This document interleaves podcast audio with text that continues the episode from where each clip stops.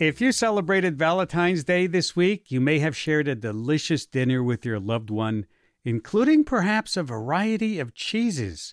Or maybe you went all out and did fondue. Ooh, I love fondue. Well, I've got some bad news for we camembert and brie lovers. A lack of microbial diversity may be putting some of our beloved cheeses at risk of extinction. Oh, no. Joining me to talk about this cheese crisis on the horizon is Benji Jones, senior environmental reporter at Vox, based in Brooklyn. Welcome back to Science Friday. Hey, thanks for having me, and sorry it's not under better terms. Well, Sacre Bleu, Benji. I mean, must we be prepared to bid adieu to our beloved French cheeses? How dire is the situation?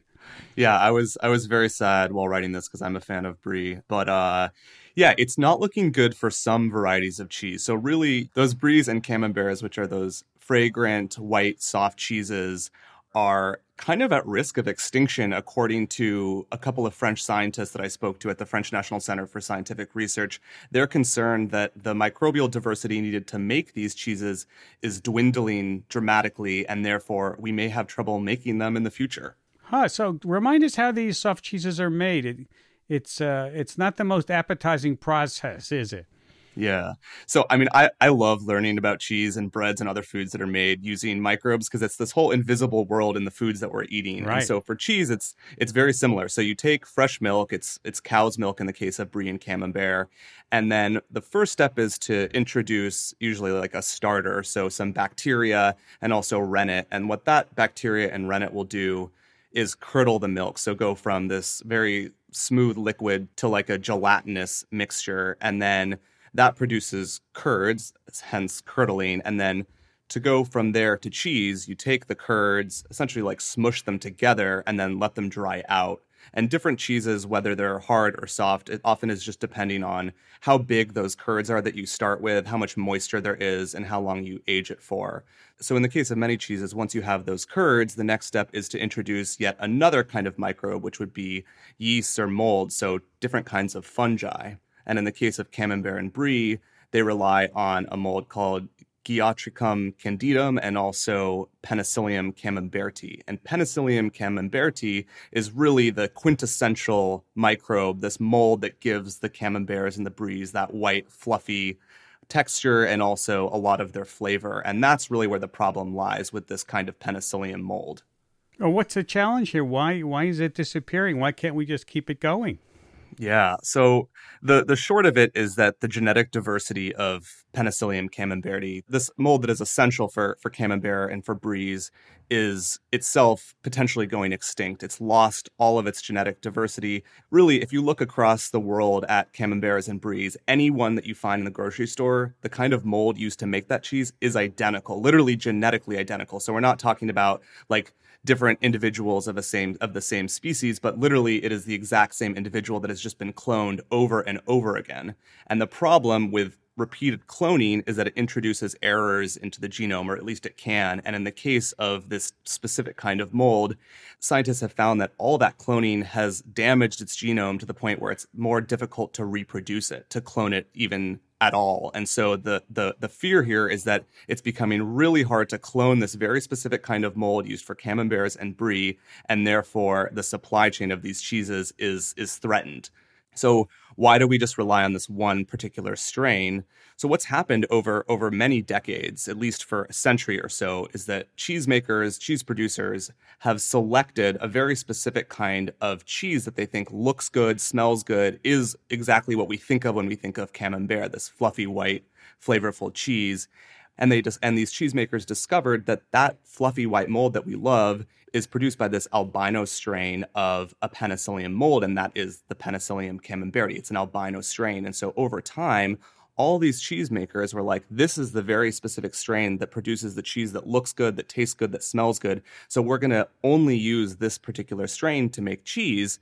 And over decades, all the other types of mold that were originally used to make these different cheeses disappeared out of disuse because they wanted this white specific cheese. Wow. And so it's this really intense selection force, like this human-driven selection of, of traits that we like in our cheese that have really lost all this genetic diversity.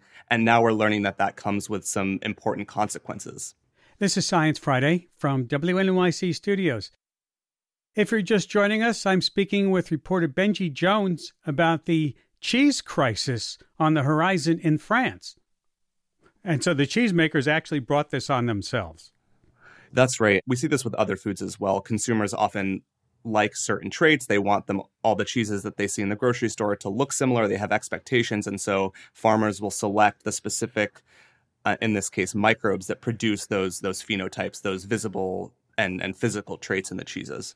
You know, I'm thinking, uh, you mentioned other foods. I'm thinking of like the Cavendish banana, right? Exactly. That's, I mean, that's to me like the the clearest parallel. Over over years, we selected a specific kind of banana that that tastes good, that ripens well, et cetera. And now nearly all bananas that are exported are genetically similar or identical. They're all this Cavendish variety.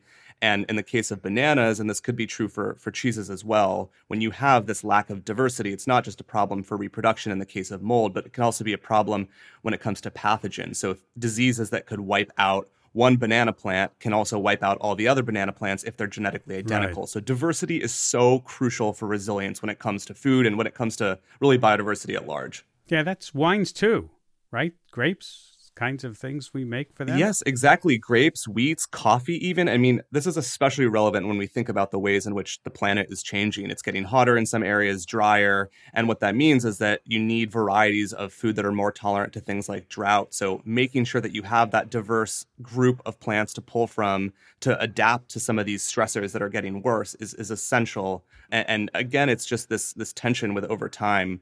Producers just like, they, they're, they're catering to consumers. And I think a big takeaway when I was doing this story and like as, as a cheese lover is, look, we have to just get more comfortable with diversity in our foods. Like, it's okay if the cheese is not perfectly white. It could be a little bit blue, for example, and it, it's still okay.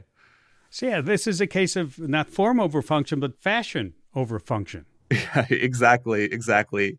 We need to we need to be a little bit more concerned with the the the, the things that make cheese resilient versus exactly what right. It looks like.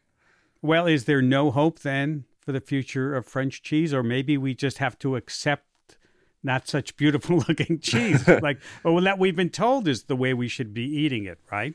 Because yeah. if I hear what you're saying, decades ago, they were very happy eating the, the kind of cheese, right? Exactly. I, what, what I loved, I was talking to these researchers at that at that French research institute that came out with this this finding, and they were saying they looked at historical photos, these old paintings actually of of cheeses, of like cheese platters. You can kind of imagine what you might see in like the Met or something. These really old, right. old, uh, old paintings, and a lot of them had bries or camemberts that had very different colors, so oranges and blues and grays and browns, and so. What the what the researchers think is that that was when the diversity of the of the molds used to make camembert and brie were more diverse themselves, and that diversity produces different colors.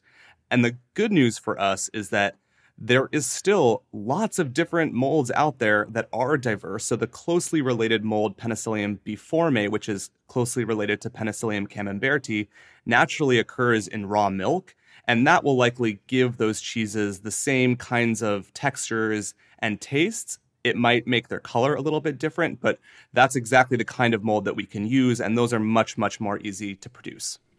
Well, just like the cheese, Benji, we've run out of time, and and it's time to bid you a fondue farewell. So yeah, and to your and to your listeners, please say a prayer for camembert, which is the best pun I could come up with.